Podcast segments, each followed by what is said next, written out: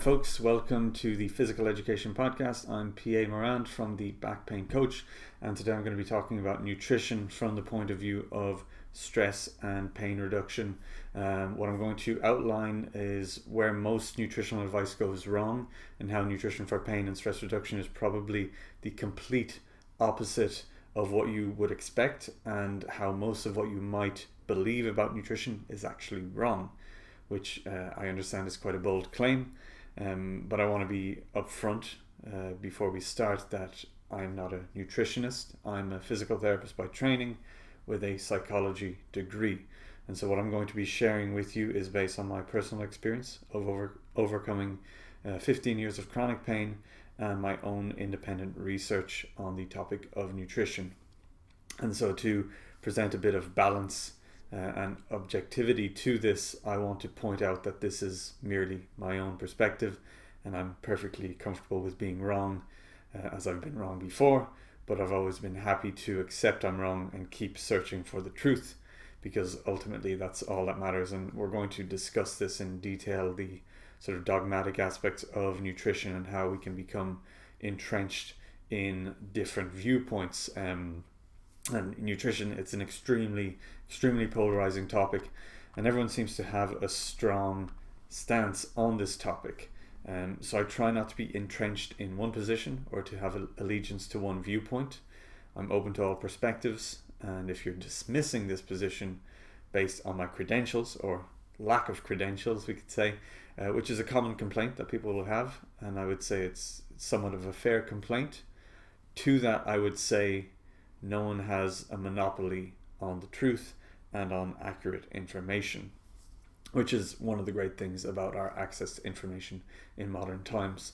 Um, you know, we can, you know, everyone has access to information if they have uh, access to a library, to the internet, or if they can buy a book. Um, so I would say, based on that, don't dismiss what I'm going to share with you. Don't dismiss it immediately on account of my credentials but also don't take my word as gospel. Um, you may want to view what I'm presenting as food for thought that allows you to make up your own mind and make the right decisions for your needs. So, really, one of my ultimate goals with this and all of the content I produce is for it to be thought provoking and to challenge you because what I've found after years of dealing with my own pain is that the truth is nuanced and it's uh, what needs to happen for you to overcome pain is quite individual and we waste a lot of time and money and resources going just blindly following certain approaches and not really knowing why we do what we do. And that's really what i want to equip you with is the ability to know why you're doing what you're, you're doing. And i'll share a bit about that towards the end as i talk about my own experience with trying different nutritional approaches and basically making my health worse. So as i've discussed extensively in the past pain is created based on the brain perceiving some sort of threat. So, any kind of elevation of stress is going to lead to the brain and the body feeling more threatened. So, in the simplest terms, if we want to reduce pain, we need to make the brain and the body feel as safe as possible. So it's a simple enough concept. And one of the major ways we can make the brain and body feel safe is through adequate nutrition. Uh, so, this is what we're going to be discussing today, and we'll be asking what is nutrition that is nourishing and that creates safety in the body, and what is nutrition that reduces the levels of stress hormones in the body. And these are perspectives that are rarely covered in popular nutrition advice, and as you'll soon find out, they tend to fly in the face of most of what we've been told about nutrition. So, stay tuned for that. So, the simplest way we can make the brain and body feel safe is by providing enough calories for the demands of our lives. Uh, because everything has a cost. To simply lie in bed and do nothing requires a certain amount of calories. Uh, and obviously, if we do more, then we require more calories. Uh, and if we don't provide sufficient calories, then two two things will tend to happen. And the first is that there will be some sort of compromise in function in part of in some some part of the body. So, for example, our digestive function might be reduced in order to sort of ration the energy stores we have. So the example I use is that you have an income of a thousand euro, for example, but it costs 1200 euro to run all parts of the body at full function. So to run all of your organ systems at 100% capacity or just as well as possible, it would cost 1200 euro hypothetically. Uh, but all you are getting in or all you are able to use is a thousand euros worth of energy. So there's a deficit there. And unless you provide sufficient calories, or in this case, income, so to speak, uh, there will be a trade off. And some part or parts of your body will be functioning at a reduced capacity. Now, the uh, second way we can create safety in the body uh, is um, you know, the second thing that will tend to happen is that the body will have to find another way of procuring energy. So if we're not providing enough calories to the body, um, the body has to find a way. It has to procure energy some way, and it usually does this by converting muscle tissue or fat stores into energy. And this is actually a very useful feature of the human body and it's often touted as being optimal by people who are proponents of things like the ketogenic diet or low carbohydrate approaches or any forms of fasting such as intermittent fasting or multiple day fasts. The the issue with the the body running out of energy stores and having to convert muscle or fat stores into energy is that it's actually quite a stressful process and requires the elevation of stress hormones and it can add to the overall burden on the body. So we, we also need to understand that our brain and its sense of survival are unconsciously controlled. Uh, while we consciously know, you know, that we're only engaging in a fast for a few hours. So if you do intermittent fasting, you know that your next meal is in 16 hours. Consciously, you know that. But uncon- unconsciously, your survival instincts don't necessarily realize that because it, they don't work in the same fashion. Uh, and so, what we end up doing is we stress these unconscious survival instincts.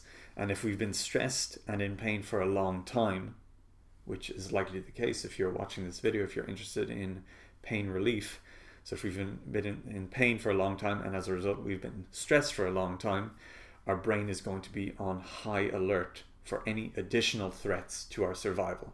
So a lack of food is a threat to your survival. It's the potential threat of famine as far as your unconscious survival based mind is concerned. So, in really severe cases, the experience of a mild fasting period could be perceived as the threat of famine, and you're going to have an elevation of stress hormones and all sorts of downstream negative effects because of that.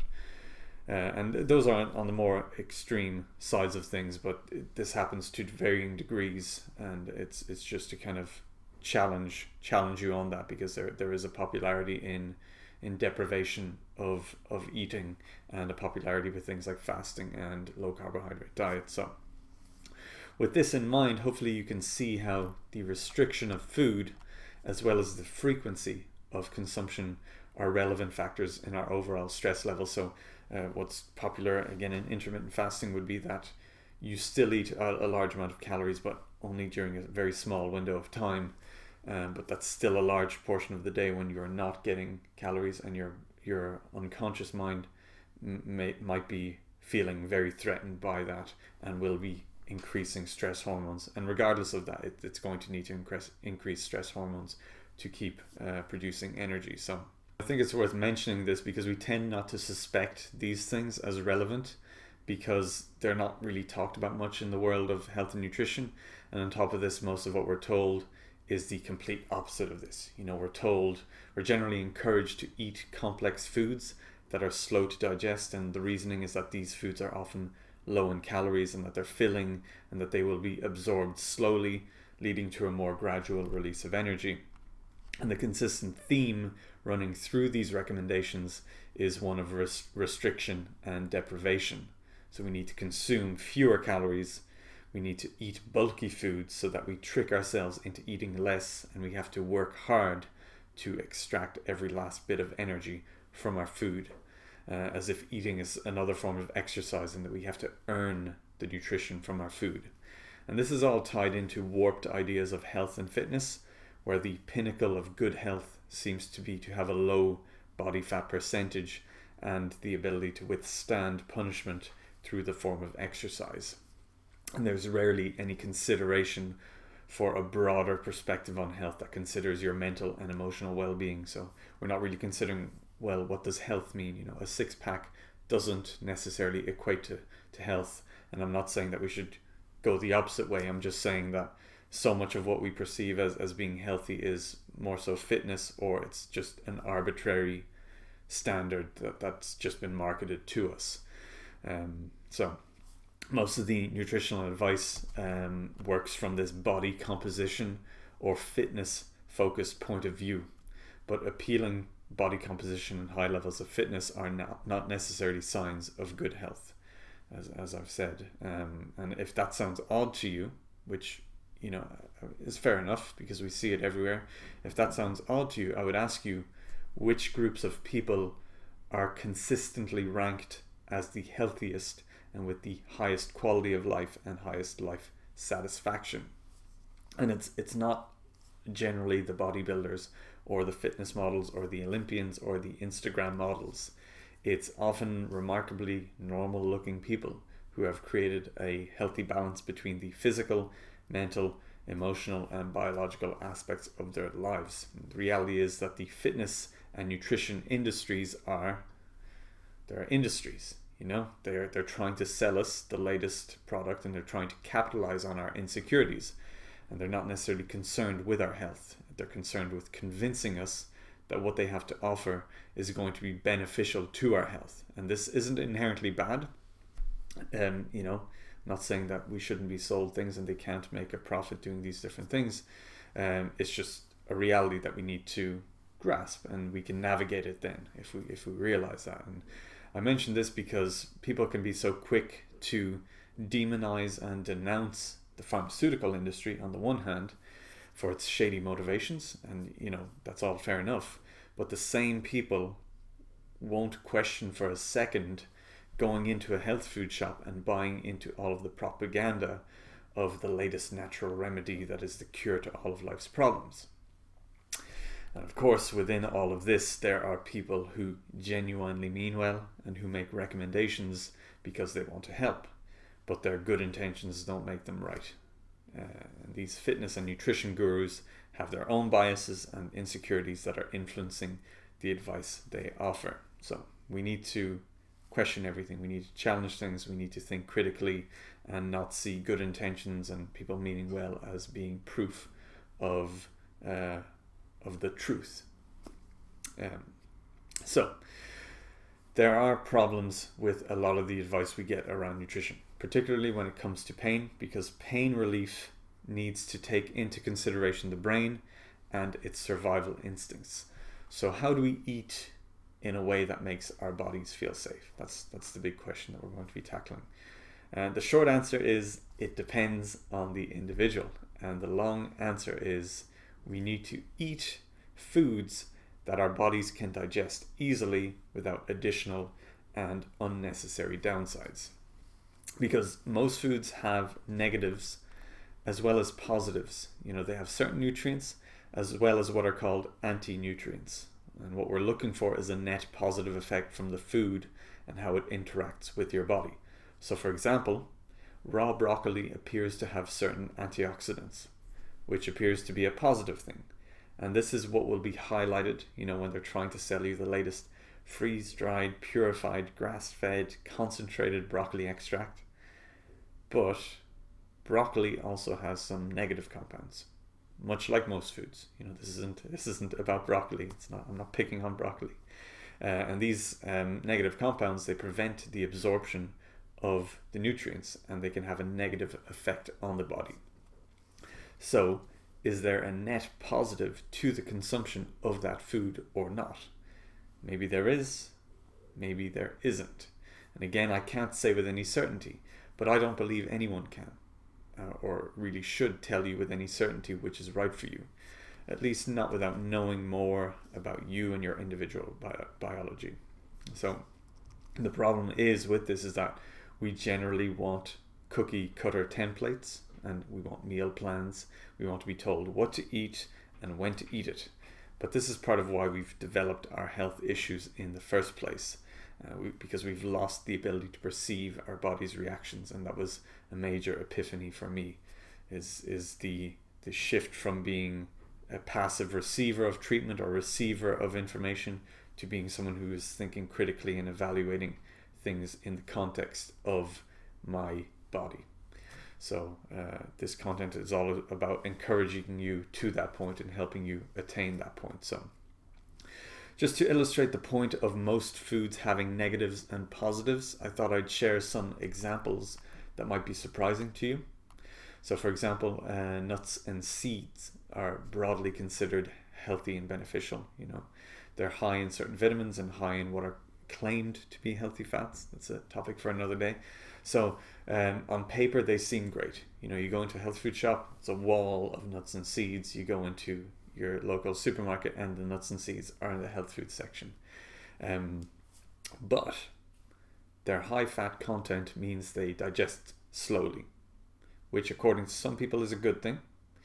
But it also means that there's more opportunity for the food to influence your digestive system. So, more opportunity to feed bad bacteria. And there are also downsides of the anti nutrients, which are stressful to your gut lining and can be adversely um, can adversely affect the production of digestive enzymes. So, on top of this, the the fats found in nuts and seeds tend to be unstable at high temperatures, um, which is why we're generally encouraged to keep oils in cool, dark places, preferably not exceeding about 20 degrees Celsius, uh, according to uh, a website that specializes in olive oil and everything to do with olive oil. So basically, average room temperature, you don't really want to exceed that temperature when you're storing uh, oils and these are the kinds of oils that come out of nuts and seeds that are very sensitive to heat. But the important thing to grasp is that our average body temperature is 37 degrees Celsius. So we're advised not to store them above 20 degrees Celsius, but our average body temperature is 37 degrees Celsius. So we need to consider the fact that this is potentially enough to spoil the fat content and produce a negative effect from something that is generally considered a positive. And you'll see this as you look into cooking oils, they'll talk about high smoking points. Um, and the more saturated an oil is, the more stable it is at room temperature. So you look at something like butter, it's solid at room temperature. Uh, same with coconut oil, but then olive oil or vegetable oils are liquid.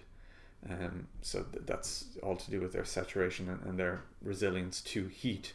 So a lot of these oils they don't tolerate heat very well, and so when they go into our bodies, they react negatively, and that's going to create an elevation in stress hormones. So that's something worth considering uh, when it comes to nuts and seeds, which are always considered to be good. And I'm not saying they're bad or you shouldn't eat them, but that you should understand the counter argument so that you can navigate that in an informed manner.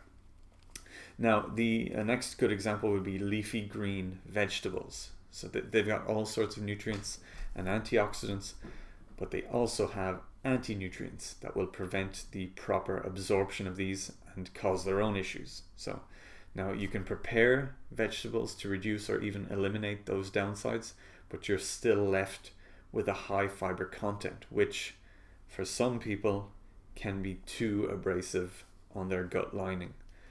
Um, so fiber can be a contentious topic. There are good fibers, bad fibers, and then there's the individual. And so for some people, fibers is going to be too abrasive, and that's going to create issues. Um, on top of this, when it comes to leafy green vegetables, they've got a very low calorie content, which some people would say is good. But this means you have to work very hard to extract nutrients for not much reward in the form of calories. Uh, and this is a story we hear a lot about celery. You know, people always talk about celery and how it requires more calories to digest it than you get from the food, which, depending on the context, again, context is everything, this might be a good or a bad thing. In the case of chronic pain, when our goal should be to help the body feel safe and provide an abundance of usable energy, this might actually be detrimental. So, this idea of restricting calories, um, I believe, is, is very detrimental to the pursuit of stress reduction. That doesn't mean you eat everything. That doesn't mean you eat 50,000 calories a day, but it means maybe you shouldn't be restricting calories as religiously. So ultimately, it is individual and it's context specific, but this is all just to kind of challenge you on maybe some of the beliefs you might have and just to present a counter argument so that you can be more informed. Ultimately, the point I want to make is that most of our beliefs about foods and nutrition are based on marketing.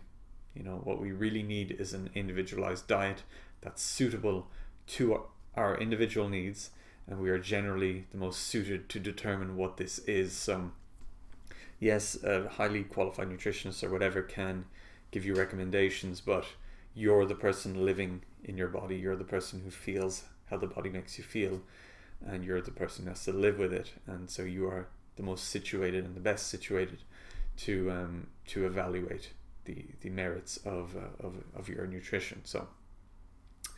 Uh, the problem with this, so this is what I keep pushing, is individual ownership, personal ownership of your health. But it's very hard to market this because it's an internal solution. You know, it doesn't make you dependent on a product that you can be sold again and again. So if I tell you that this supplement has everything you need and this is what's going to solve your problem, you'll keep buying that every month for the rest of your life. And so, you know, you, talk about the lifetime from a business perspective, you talk about the lifetime value of a customer. That person buys uh, 20 euros worth of uh, supplements once a month for, you know, the next 50 years. That's a lot of money, especially when many, many people are doing this. And again, there's nothing inherently bad about that. You know, companies should be able to earn a living. People should be able to be sold things, and people should be able to buy things.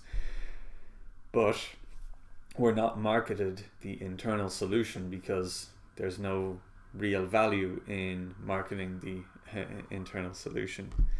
So, just just uh, again some food for thought to really really challenge where your where the information is coming from and what is the motivation behind that information. So, the next question really is how do we know which foods are right for us? You know so i'm sort of poking holes in different things and i'm saying you need to eat what's right for you. So what is right for you?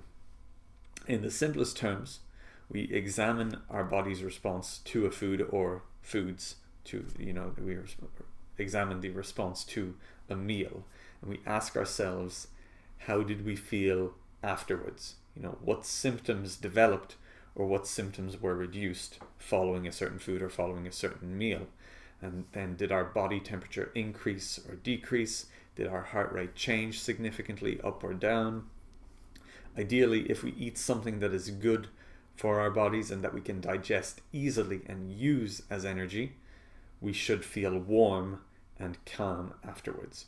Because what we've done is provided the body with resources and now it can use those resources to fuel different functions. So we've we've created a sense of safety. Um, and essentially what this is is an increase in metabolism. Your metabolism will increase when stress is low because the body feels like it has the resources, it's safe to do all this stuff, and the metabolism will decrease when you're highly stressed because it wants to conserve energy. So um, what this translates to for you within your body is a, comfortable increase in body temperature. You should feel nice and warm and calm, but not hot or anything like that. So, with this in mind, you may ask yourself if you often tend to feel cold, uh, or if you have you know cold feet, cold hands, or you know, cold even like a cold nose. For some of you, you may lack the awareness to even notice a lot of these things um, because people sort of get used to the way they feel um, and they they just don't notice. They just feel normal because this is what the way they felt. And you can also sometimes kind of this was my experience i felt a certain amount of pride in being comfortable with the cold. I was always cold um, but the way i spun that was I tolerate the cold and that's a sign of resilience. But really, what that was for me was that my body was in this highly stressed state and my metabolism was very um, slow and, and it was conserving energy too. It was essentially in a sort of constant fight or flight mode in this survival mode. So uh, you need to kind of reflect and you may need to ask a loved one because they might comment frequently on the fact that you have cold hands, cold feet, or, that you're always cold, or that you always need to wrap up and wear multiple layers, regardless of how warm it might be. So, um, and really, what this is is your your body is converting that food into energy, and that's that's what's generating the heat. So, uh, if energy is provided, then it's more likely that your brain is going to feel safe because it no longer has to fear starvation or famine. So that's what going back to at the start of this episode, talking about how when you have significant periods of fasting, even that might be just a couple of hours. You know, if you're highly stressed and if you've been stressed for a long time, going for two hours without a meal, without balancing your blood sugar, that can be highly stressful um, to your body, and you might not perceive it that way. Um, so when we provide food, we extinguish that threat of famine, that threat of running out of food, and that threat of death, essentially. So that that's that's why this matters, and that's why you will find that uh, reductions in body temperature are a good indication of uh, a body that's highly stressed. So. Now, before we get into measuring things in more detail, let's see if we can get a sense of whether or not your nutritional habits might be contributing to your stress level. So, we always want to, like, I always want to keep things simple.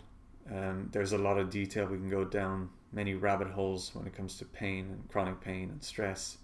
But I don't want you to be worrying about things unless they really apply to you. Like, it's good to be informed, but we don't want to become obsessive uh, particularly if it's not relevant to us. So let's try to get a sense if what I'm talking about is actually relevant to you. Is your nutrition maybe not working for you? Um, could you be doing a bit better? You know, people don't tend to suspect their nutrition because most people tend to think that they they're they're quite healthy. Um, so the first thing to consider is whether or not you follow a really restrictive diet. Um, so really popular ones at the moment are ketogenic diet, or a low carb diet or even veganism or vegetarian or fruitarian or carnivore diet, which is becoming more popular. Uh, any kind of diet that you subscribe to um, that has that seriously restricts you when you, for example, go out to dinner. So, you know, if you haven't done any food preparation, if you're out for the day, or if you go out to dinner and you you don't really have anything that you can pick from the menu that you can comfortably pick without maybe worrying about what you're going to eat, then that's a uh, um, that's a cause for concern. And really, what we're looking at is the tendency to worry about your inability to adhere to your diet. So, like I said, if you, for example, if you're on a low carb diet and you have to go to a pizzeria for a work function, and you decide that all you can have is a salad and a glass of water, um, because you you you couldn't possibly eat a carbohydrate because it would completely derail your um, your health efforts and your nutritional efforts. So that that level of thinking, getting to that point, that's that's heading towards disordered eating and disordered thinking about eating. So um, just consider that for a second uh, and see whether this sounds like you. Um, and so, just to give you an extreme example, this is something I experienced um, when I, I, used to work in a health food shop. And there was a tourist who came in and they were following this really strict paleo diet.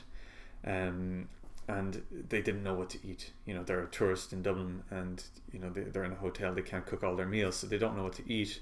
And it's hard to go to restaurants. And she I suggested you could go to a supermarket and they'll do like a rotisserie chicken or they'll do just whole pieces of meat, you know, straight from the animal, nothing added really, uh, which would have been a sort of an ideal option, you know, given that she was following a paleo diet. But the, the, the chickens, they tend to have like a, this slightest glaze of sugar, like it's barely noticeable and it's on the skin, so you could even pick it off. But that was enough to discourage her from from doing that. That that completely disqualified that as an option for her. So she was that concerned about a gram of sugar passing her lips because she was entrenched in this paleo belief. And i can say with complete confidence that that would have made absolutely no difference to her efforts even if she wanted to remain low carb uh, having the tiniest glaze like really really minuscule like you wouldn't even necessarily notice it um, you know, if, if you're worrying about things to that extent, then um, that should be uh, that should make you pause and question, you know, really how are you approaching your diet? And there's probably a more balanced view that you can um, that you can approach. So uh, it's not necessarily just about paleo, but it's any kind of diet that prescribes generally a prescriptive list of foods that you need to avoid at all costs, and then diets that tend to demonize certain essential nutrients. Carbohydrates are the popular one at the moment. Uh, it used to be fat. We used to demonize fat, and now we're demonizing carbohydrates. The ketogenic diets, low carb, some paleo, uh, they demonize carbohydrates. Um, and then things like demonize sources of food like dairy or animal products. Obviously, there are ethical aspects to that, but hardcore veganism because of the fear of the downsides of animal products, I think is, and some people will disagree, but as far as I can tell, is not a healthy uh, perspective. It, it, makes no sense. So, what I will say, um, again, just if you are entrenched in one position to, to really challenge that is that the simple fact that there are tons of different nutritional ideologies and tons of positive testimonials and miraculous recovery stories for each of these so for ketosis for veganism for paleo for this that and the other for carnivore diets the simple fact that there are positive stories for all of these is an indication that a lot of things work for some people in different circumstances. The key ultimately is the individual, which is what I keep saying. It's the individual. It's not this system versus that system. It's you as an individual. So if you think you have it all figured out, which tends to be the, the case, uh, particularly people who are into ketosis and veganism, they, they seem to think they've got it all figured out and they're high and mighty and all this. Um, I would say consider this fact. Consider how many different approaches there are and how successful they all are. And consider that fact and accept that you might be wrong and your way might not be the best way. It might work for you, but it won't work for everyone.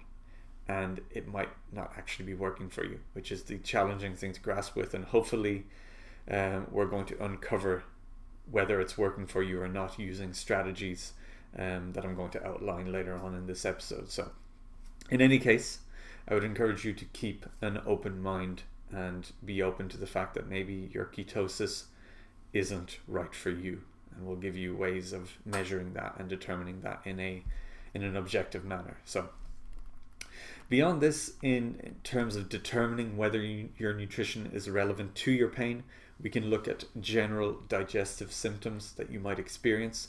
Things like uh, bloating heartburn digestive issues of any kind really more severe things like uh, IBS, irritable bowel syndrome, Crohn's disease, colitis, which are becoming seem to be getting more and more common.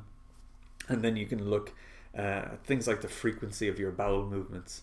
So there's no hard uh, number. You know, I've, I've talked to a few different people about this, but the healthy range seems to be anywhere between at least one bowel movement per day or one for every meal that you eat um, so that's something to think about. How often are you going to the toilet?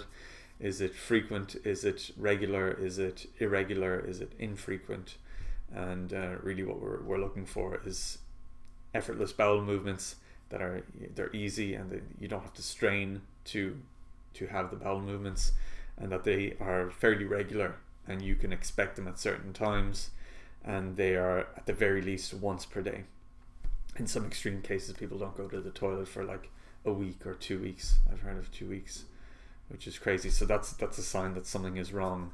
And if that is going on, that sort of issue, and you've also got pain, then you need to start looking at connections there because they, they might well be there.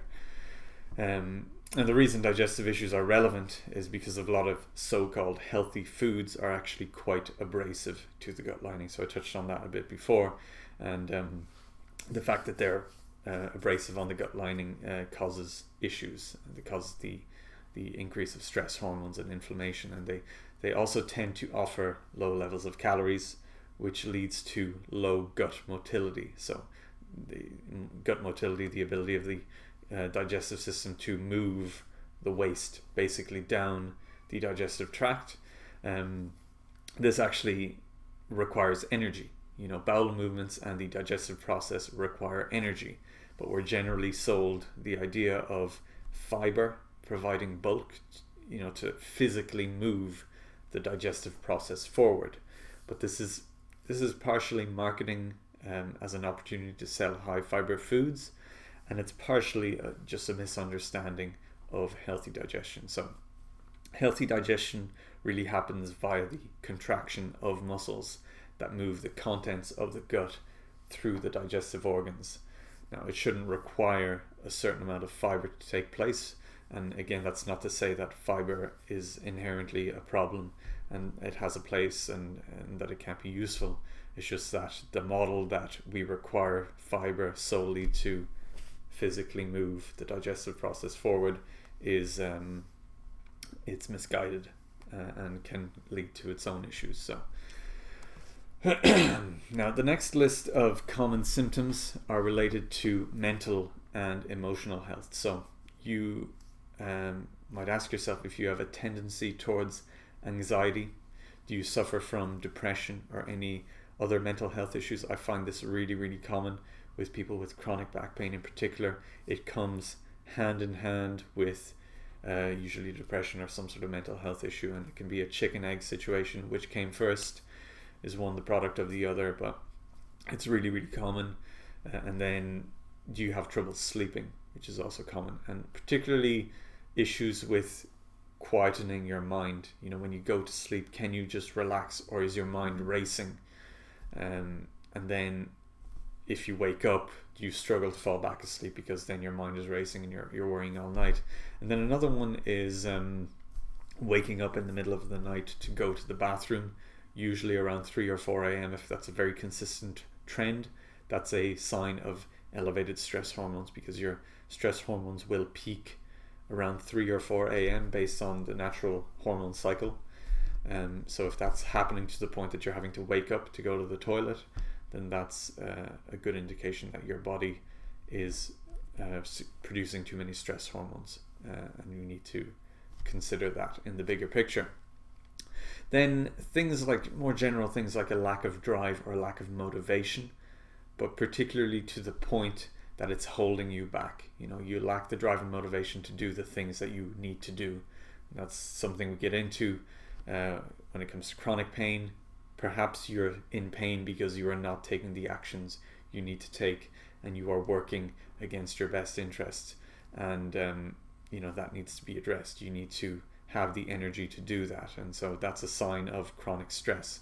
And usually a nutritional approach is what we need for that rather than a mobility approach. So nutrition is relevant to our mental health again you know you might be wondering why what does nutrition have to do with my thoughts um, and the reason it's relevant is because the food we eat creates the chemical environment from which our thoughts emerge uh, and this means that we can make ourselves more prone to negativity uh, to depression to anxiety and so on by the foods we eat and then on top of this if we're fasting frequently or eating in ways that are causing internal stress, so eating foods that are abrasive, that are increasing stress hormone production, then this will affect our ways of thinking because we will become more uh, more prone to stress and more prone to catastrophizing and worrying and being anxious and so on. So, um, a lot of people uh, tend to presume that they don't have any digestive issues or issues with their diet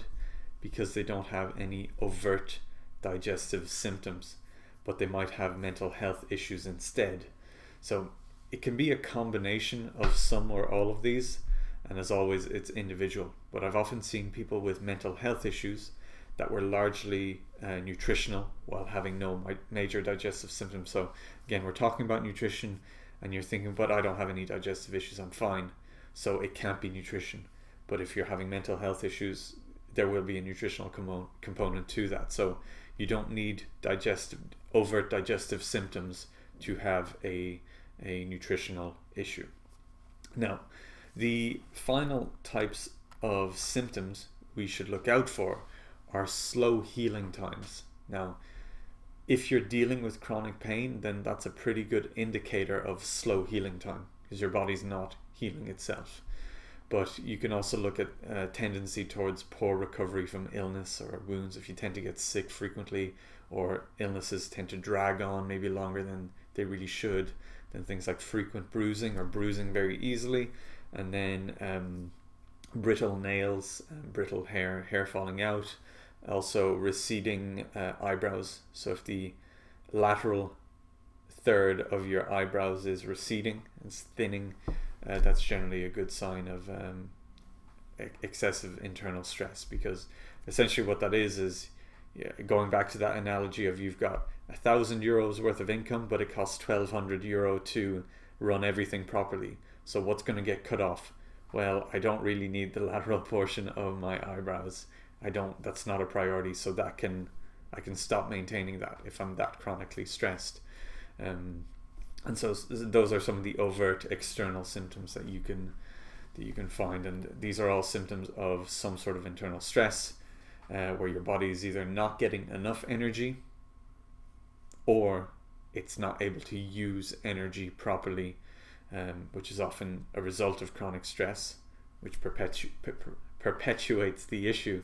And then uh, the other factor would be that maybe some of the foods you're eating are not agreeing with you. So maybe you're eating enough, but the foods you're eating just aren't right uh, for your needs. You have you have an individual reaction that's that's uh, negative. So now we're going to look at some measures that you can use to better determine which diet is best for you. Now, the best one I've found is a combination of introspective analysis, so monitoring myself, seeing how I feel, documenting that in a journal, and then tracking body temperature and pulse at different times during the day. So the, the temperature and pulse give you an objective marker of what your body is doing, and then your introspective analysis gives you a subjective marker of how you feel. Uh, what, what we want to do is we want to see if these measures tend to match. So if the numbers are good, the objective numbers are good, and I feel good, then that's a good sign. Uh, but if I feel good but the numbers are bad, then maybe I feel good because of high stress hormones and adrenaline. Um, and vice versa. Or if the numbers are good and I feel bad, then maybe maybe something is amiss and I need to look a bit deeper. So we want to see how these things match, and then over time, what we're doing is we're building uh, improved awareness of our body. And I'd, I'd, like for you to get to a point where you don't need a body a, a thermometer or to check your pulse to understand how your body is doing because you you know yourself how your body feels, physically feels, like how what your temperature is like, what your pulse is like when things are going well, and what these things feel like when things are going wrong. So you have that awareness. Now, with the temperature and pulse, there is also an element of individual individuality, particularly depending on your fitness levels, so your your heart capacity. So I don't want you to worry about the numbers precisely but to analyze the overall trends. So, the average healthy range of body temperature is 36.5 degrees Celsius to 37 degrees Celsius, um, which in Fahrenheit is 97.8 to 98.6 Fahrenheit. So that's your sort of healthy range. And you can measure this with a standard digital thermometer and be sure to try that a few times uh, to make sure it's giving you consistent readings and then the the average healthy pulse is between 75 beats per minute and 85 beats per minute now again um, that's going to be somewhat individual based on age based on fitness levels but that's uh, that's a fairly healthy range that you can aim for. And what you want to do is you can measure this with an app on your phone uh, that's they just scan your fingertip or you can simply place two fingers on your carotid artery here on your neck and you would count the beats per minute. You, you would count for 30 seconds and then you would double the number. That's what i do. So again these are just average healthy ranges we don't need to obsess over them or look at them in isolation but we want to track these alongside your symptoms to get a sense of everything that's going on. So you'll need to measure these and make a note of your symptoms as soon as you wake up, then 30 minutes after your breakfast, Then after about two hours of fasting, which uh, is usually just before you have your lunch, and then 30 minutes after your lunch. The general trend we're looking for is that your temperature and your pulse should rise gradually as the day goes by. And if there are drops in temperature, uh, then that's an indication of an increase in stress hormone production. And as you monitor this over time and you monitor your symptoms, you'll begin to get a sense of which foods are working for or against you, or if you should be eating more frequent frequently. Because sometimes you might be eating well, but you're just not eating frequently enough, so your body temperature drops because it's going into a, a stressed state. So this will tell you what your body is doing without any of the marketing spin or uh, of a specific nutritional ideology. So whether you believe in ketosis or not and its benefits, the numbers won't lie. They will tell you how your body feels objectively because sometimes you can think you feel good, but maybe that's because you're running on adrenaline and and there sometimes our subjective sense of how, how good we feel isn't necessarily accurate. So that's the value of uh, measuring the two, the objective temperature and pulse, and your subjective sense, and seeing how well they match, and getting to a point where they consistently match, and so you have that awareness. Now, um, as is often the case, it's unrealistic and unethical to make recommendations beyond this. And this is a trend in my videos. I can't, uh, and this it's the point I, I, keep trying to make is is it's individual. These are tools for you to take uh, matters into your own hands. Um, ultimately, the point I'm making is that nutrition uh, can't be simplified to a list of recommended foods or to a meal plan. You need to eat intuitively and you need to measure how your body responds. And what I will say is, you generally can't go too wrong with eating foods that would have been available to us 100 years ago. So, foods that could be grown, that could be raised, or that could be cultivated through traditional means without the need for major industrial processes. So, in other words, you know, these would be the foods that your grandparents or your great great grandparents uh, would have eaten. So, this can include things like fruit, vegetables, meats, dairy, grains, even ice cream. It's a it's a major part of my diet, and I'll talk about that at the end. Um, but really, the point is that it's it's about fresh foods that one could realistically make from scratch. So, uh, if it's a if it's a processed food, it's still made up of um, ingredients that you could find. So, if it's a sandwich, it's still maybe roast chicken, some vegetables from your garden, and a, a loaf of bread that you could have baked yourself. So things like that. Um, as long as you stick to that general, uh, those general guidelines, it's hard to go too wrong. Uh, though obviously, you want to check individually, and for some people, they need things that are far more extreme and far more controlled. But like I said, um, these measures, these resources will help you determine that for yourself. And of course, there are people that you can go to who will help you guide you through this process. So, as I begin to wrap up, I think it might be worth sharing what I do and the foods that I eat and my own personal experience with nutrition. And this isn't to, um, again, it's not to offer a prescription of what to do, but more so to highlight how completely different it can be from the popular advice. Uh, so the foods I eat aren't necessarily the foods that you should eat, but I want to show how I came to eat the way I, I do and how it has changed my health for the better.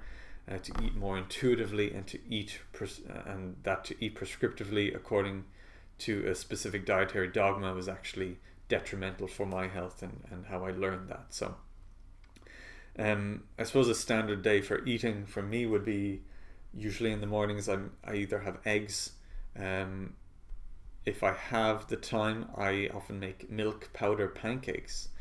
Now, going back to I mentioned that we should generally eat foods that are that we don't require uh, industrial processing for, you know, large scale industrial processing for. So obviously, milk powder, you couldn't have done that traditionally, but the components of milk powder, the nutritional aspects of it are are no different from milk. It's just the texture that allows you to make milk powder pancakes. So just to kind of offer some perspective on that. So uh, that's what I've found to be really good uh, milk powder pancakes, which are made with milk powder, actual milk, and then eggs, and then a bit of salt, a bit of baking powder, and um, I would have that with maple syrup, and that that's been one of the best breakfasts that I've been able to come up with in terms of creating this calm sense of warmth and clarity and mental clarity. And for some people that might not work. For some people it might not work for now and it might work in the future. But the point is it's not something that you're going to read about in the um, you know whatever your you know popular instagram gurus uh, list of favorite foods so um, that's that would be a, an average breakfast for me. Then throughout the day i tend to eat frequently. Um, i find that i do best if i'm eating frequently um, without large gaps in between my meals um, I eat a lot of fruit, particularly quite ripe fruit, things like stewed apples, which breaks down a lot of fiber. Um, I have quite a low fiber diet, though I eat things like carrots a lot, um, which are very good for digestion. They're very good to um, reduce the harmful effects of uh, stress hormones in the body. They help to kind of soak those up and remove them. Um, so I've, I've personally found that very beneficial. I know some people who don't respond to it that well, but it's generally quite a healthy thing to try. Uh, carrot, raw carrot. Um, then typically I would make a soup, homemade soup, uh, with a bone broth. So usually once a week I roast a chicken and we eat the chicken and then I keep the bones and I slow cook the bones to make a gelatin, high gelatin broth, high mineral broth and then I cook a soup of uh, potatoes, carrots, and uh, leeks, and I respond to that quite well. And it's also worth uh, mentioning that that specific recipe is um, the same soup that, that my grandmother used to make. So there's a nostalgic aspect to that, which is valuable. And I think it's nothing to do with the, the nutrition. I think it's a nutritionally sound lunch to have a, a nice homemade soup with uh, a lot of gelatin in it, but um, I could possibly make it better. But the fact that I have an emotional connection, so to speak, to it, and when I eat it, it reminds me of going to my grandmother's, and she was she was an amazing cook, and so um, you know there's that element to it, and we need to think about when we start looking at nutrition in in a deeper sense. We need to consider that you know what do these foods mean to us culturally what do they evoke in us and all that sort of stuff. So that's an average lunch. I eat a fair bit of cheese. Uh, I get good quality cheeses from Switzerland and France. I really like good cheese, and it's usually made from unpasteurized uh, raw raw milk, and so you're going to get certain bacteria and enzymes from that, and um, that's not why I choose to do it, but it's it could be a factor in in why I'm feeling the benefits, and then I eat a, a lot of things like rice, uh, potatoes, and then meats. My meat consumption is far lower than it used to be, uh, not for any ethical reasons, to be honest, uh, just because I found um, I feel better if I don't eat tons of meat. But um, yeah, I know people who eat tons of meat and it works fine for them. So it's not a judgment one way, or the, one way or the other. And then some of the, um, I suppose, more controversial things that I would eat a lot of is I, actually have quite a high sugar diet, and there's a lot of misinformation around sugar. And basically, sugar is just the latest boogeyman that we can oversimplify all nutritional knowledge to and say, well, this is the problem. Sugar is the problem. But sugar is a fairly benign substance. It's uh, just a source of energy, and it's actually really good for increasing your metabolism because it's just pure energy. Uh, but with an increase in metabolism, you will need an increase in nutrients because as your body runs more, it needs more resources. So you need to balance a high sugar or high carbohydrate intake with high levels of nutrients, which uh, is a caveat, something to consider. So I eat a fair bit of ice cream. The thing with ice cream is that it's very high quality ice cream. So it's I only eat Haagen Dazs, not because I'm rich or anything, but because I only ever get it when it's half price and it's just a really high quality product. It's made with eggs, milk, cream, sugar, and vanilla extract. So this is what I mean in terms of this is something that you could have made via traditional means 100 years ago. Um, maybe you couldn't freeze things, but the actual components of it are available to you. Um, or you could use honey instead of sugar, you know, if you, if you want to be really picky. But these things are just natural, we'll say, ingredients that are readily available to mankind for a very long time now. So ice cream is a major part, uh, not a major part, but it's it's a f- surprisingly big part considering it's ice cream and considering what people would think of ice cream. Um, and I make the, the distinction between high quality ice cream and what you would tend to get in, in a lot of shops because the ones in shops would have a lot of added ingredients that are um, quite harsh on the gut lining. So a lot of gums, a lot of thickening agents that help give it this texture. And what you could see just to kind of illustrate this is if you get a pot of Haagen-Dazs and a pot of uh, like uh, HB, like um, Hazelbrook Farm, whatever it's called, uh, vanilla ice cream, and they melt differently. The other one melts to cream, and the other one has almost like a, a fibrousness to it. Um, so yeah, my diet is largely um, it's quite high in dairy. I didn't used to respond well to dairy, but once I found the ones that the types of dairy that suited me, I got a lot of benefits from that. So um, that's why I dislike blanket statements like dairy is bad for you. Um, certain forms of dairy can be good, and you, you might need to fine tune that. Um, I have quite a high carbohydrate diet. I didn't used to. I did the whole low carb paleo thing, and that gave me some benefits in the short term but it then caused tons of other problems and it gave me a bit of pain relief initially and that's i think because i got an increase in stress hormones. Stress hormones will tend to dull pain uh, initially but ultimately it caused significant damage to my internal physiology um, and i feel like i'm still somewhat recovering from that and that was about four or five years ago. So all of this is a process and um, when it comes to health when it comes to having been in pain for a long time, having had health health issues in a long time, the process of healing can be quite a long process.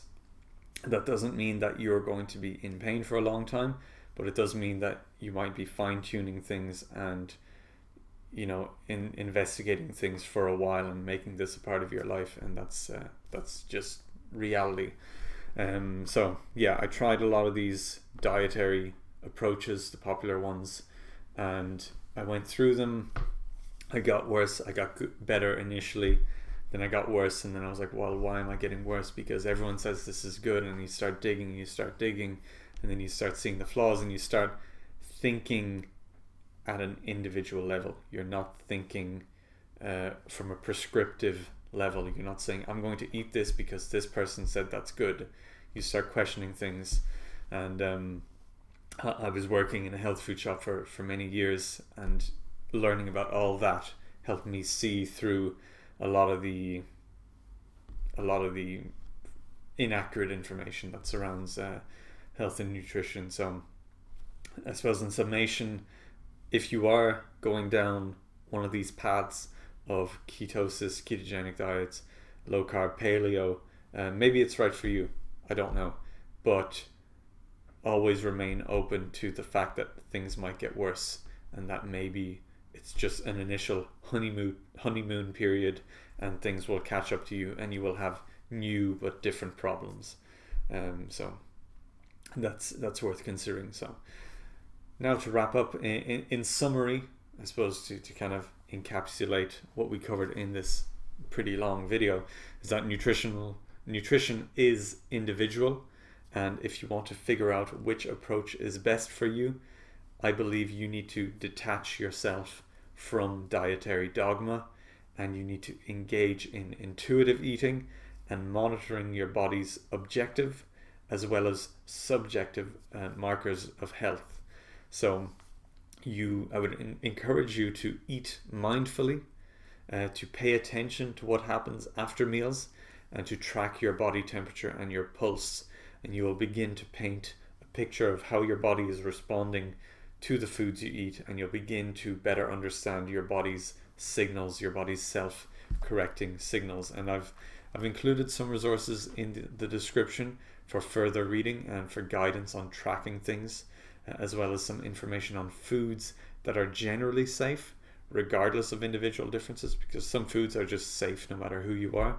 Um, and these are generally foods that are highly nutritious with minimal downsides. And what you could do as well is to have a look at the common foods in your diet and look up their anti nutrient content because, again, all we tend to hear of are the benefits of a lot of these so called health foods. You know, we're not really informed of their downside. So maybe you eat a lot of nuts and seeds in your diet, and maybe that's fine, but maybe it's not fine. So consider that. Maybe you eat a lot of leafy green vegetables. Everything you eat is a salad. Um, and maybe there are downsides to that. I would suspect that there are downsides to it. I, I eat pretty much no salad ever, and uh, my health has benefited from that. But again, that's individual. Um, so, like I said, the, mo- the most common culprits I see that people underestimate are the leafy green vegetables. And that's because, you know, there is a reason for this. It's because dark green vegetables, uh, overground vegetables, basically they require a defense mechanism from predators because, you know, kale or spinach can't run away from uh, from anything that might eat it. So it needs to secrete certain substances that are called anti-nutrients to protect uh, to protect it from predators. Now, underground vegetables, below ground vegetables, things like potatoes, carrots, parsnips, that sort of thing, they tend to be safer because they don't require the same amount of anti-nutrients to protect to protect themselves from predators because they are protected by by by being under the soil. Now they do have some protective mechanisms, and that's worth considering. But generally, it's far lower than the overground leafy vegetables. So uh, that's something that you're not going to tend to hear from your Instagram gurus, and something that would uh, you see a lot now. The popular trends in you know convenience foods is salad bars, and this kind of uh, information doesn't really bode well for their business model. So but ultimately, like I said, it's an industry, it's a health food industry, and there are large profits in pushing certain foods and certain trends and certain remedies and ignoring their downside and saying kale is so amazing for you. Let's ignore everything that's bad about kale because here are a few things that sound really good. Um, and what I would say is that at least in the pharmaceutical industry, they have to list the downside. So they're they're there are regulations and they have to list the downsides, even though you know it might be in the finest of fine prints at the bottom of a booklet that you're never going to read. But they have to list them, they have to be upfront on some level about this. But a person selling you a kale salad or a kale supplement or whatever doesn't have to mention, um, you know, maybe the thyroid thyroid suppressing uh, effects of this food or of that uh, supplement or or whatever it is. So, what I would say is um, question everything, question the health industry, question nutritional information, the same way you question big pharma and all that sort of stuff. So, that's it for this episode. Uh, quite a long one, quite a rambling one, quite a demanding one for me. I'm really hungry now, and that's something you can monitor in yourself when you're doing uh, demanding things, mentally, physically demanding things. How do you respond? And I feel my body temperature is dropping a bit. Uh, I'm starting to feel stirring in my stomach, and I'm quite hungry. So um, you you just grow uh, an awareness of these things, and you can act accordingly, and you can ensure good health by by being more aware. So what I would say is I hope that this information challenged your view of nutrition and it encouraged you to ask some questions and I hope it has given you some motivation and some direction, eh, you know, to look deeper and to better understand your health and pain issues, to start questioning maybe the dogma that you've been following without really questioning. Um, because I think that's that's the key point. We need to sort of people talk about unplugging from the matrix and all that kind of stuff, and it sounds a bit mad, but th- there's a certain reality to that. We need to kind of break that cycle. We need to just kind of break the constant marketing, the constant stuff that influences our thinking, influences our buying behaviors, because that's that's what it is. We're we're being influenced to buy certain things and to invest in certain things because it means profit for a certain group of people. And again, nothing inherently wrong with that, uh, as far as I uh, as far as I'm concerned. But we need to be informed, and we can then steer things in a better direction. So um, that's it for this episode. I hope you found it uh, beneficial.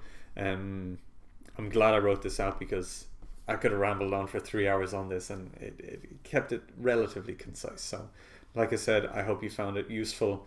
And um, if you are still a bit confused, if you find the you just maybe you're now more confused than ever, please reach out and ask me any questions, and I'll try to simplify this as much as possible. Um, so, in summation, thank you. I hope you enjoyed it, and don't forget to like, comment, subscribe, do all that good stuff. Uh, follow the Back Pain Coach on YouTube, on Instagram, on Facebook.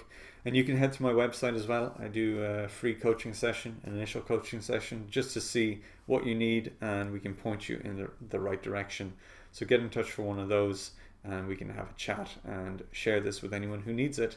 And all the resources, everything, all the links are in the description. So thanks again for watching and have a great day.